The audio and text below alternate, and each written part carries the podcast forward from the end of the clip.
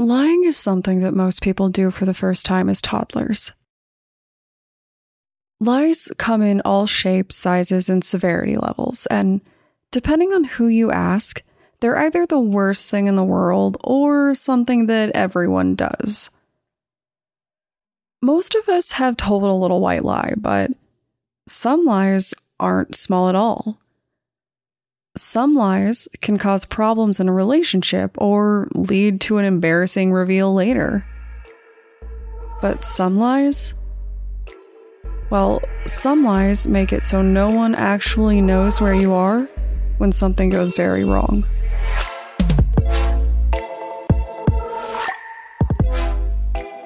My name is Brienne, and I'm the host and creator of Among the Dirt and Trees a show where we explore true crime cases that occur out in nature.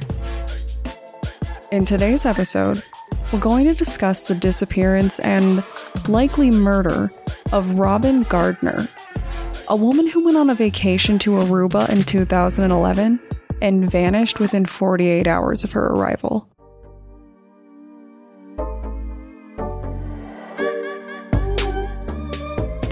Lot of reasons that you might want to visit Aruba in the summer with a potential love interest. Back in 2011, we weren't worried about the pandemic or any travel restrictions, really. Back then, a trip to Aruba was just a trip to Aruba. And going with someone who was interested in paying for it only made it that much better. But sometimes, a trip to Aruba isn't just a trip to Aruba. In this case, the trip was kind of a touchy subject because it wasn't carried out under the best circumstances. Before Robin Gardner ever left for Aruba, she was back home in Maryland with her boyfriend. Things weren't going all that well, and the two were fighting quite a bit. In fact, it seems like a lot of tension was building between them, but before you get any ideas, don't blame the boyfriend. At least not this one.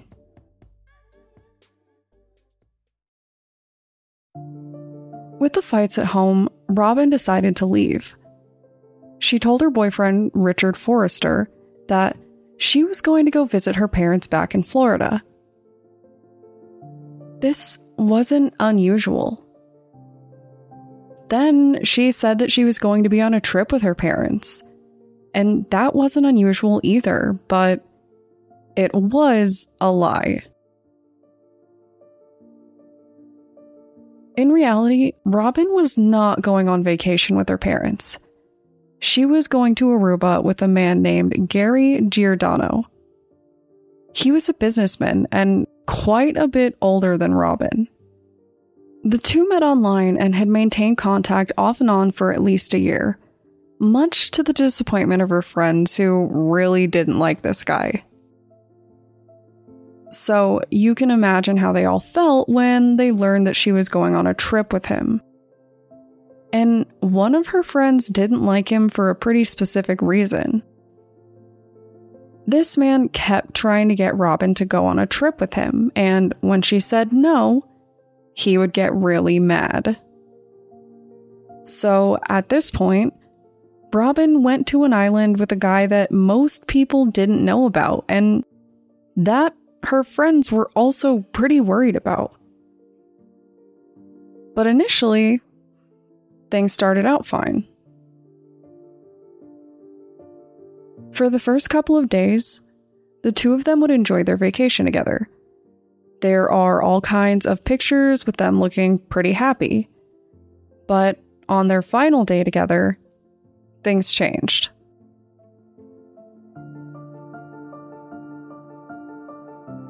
Later reports would reveal that Robin and Gary were seen fighting. And at some point, they dropped by a local restaurant. Though there's nothing all that odd about this, the waitress did tell police that Robin didn't exactly seem sober. After their meal, Robin and Gary left, and this is where the evidence kind of drops off.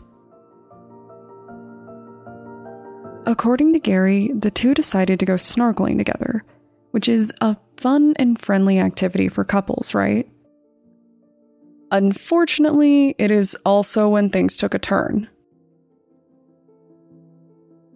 He told police that he and Robin were out snorkeling when a strong current set in.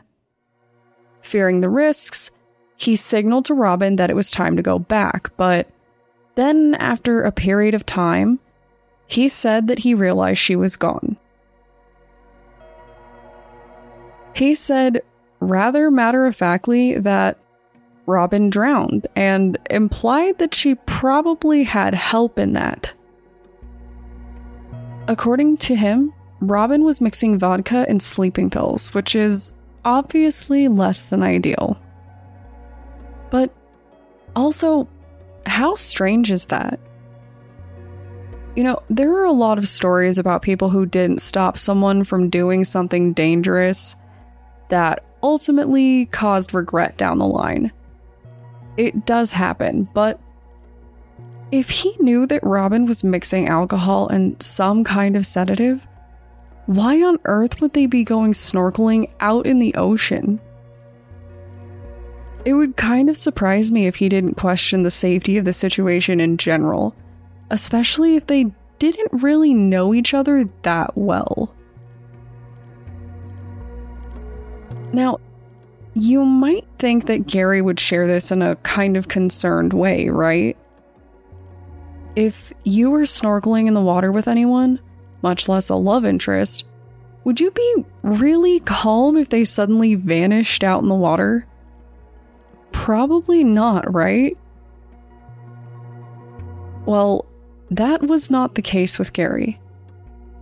He just strolled back into the restaurant and asked to call the police. At this point, police noticed that he had some scratches and they wanted to know more, but first, they needed to look for Robin. She could still be out there, right? A search party was formed out on the water to look for her. Something interesting about this is that Gary was actually a licensed scuba diver. So he probably really could have helped and he just refused to. Also weird. During the search, police found no evidence of Robin, and they weren't entirely sure that she went out on the water at all. No witnesses could confirm that the couple went swimming. But there was literally no other evidence to go by. At least, there wasn't initially. Every true crime fan has a moment where they're watching a true crime show and just end up unbelievably frustrated by the poor decision making of the criminals. For me, this is one of those moments. He ended up on police radar again quite quickly when they received a call from American Express. Now, before I ran off to join the self employed world, I used to work for a financial firm. And the finance industry is very concerned with fraud. Understandably so. With that being said, in case you didn't know this, if you ever call a financial firm or any finance company and seem really sketchy, they will report it to police as potential fraud. Especially if you're calling to redeem a $1.5 million life insurance policy on a person that you have no legal relation to, and you seem really excited about it.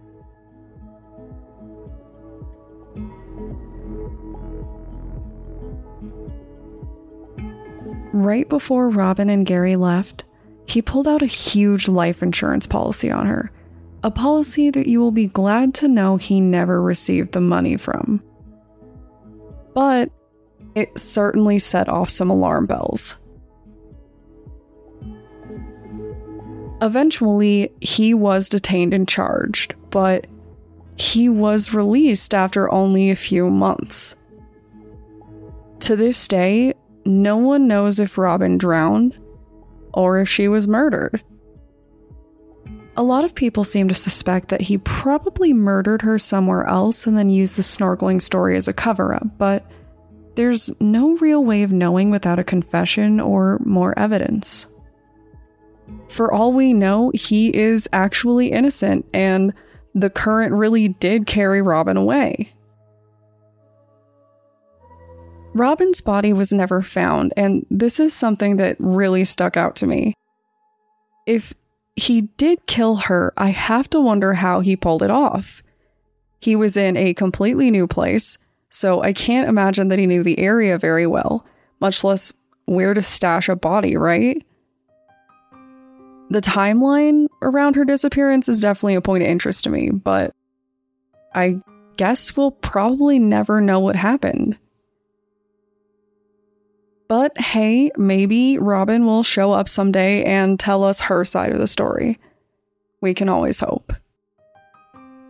So, if you want to discuss Aruba, snorkeling, or the inherent dangers of swimming in the ocean, feel free to contact me on Twitter or Instagram using the tag at DatPod. Thanks, guys.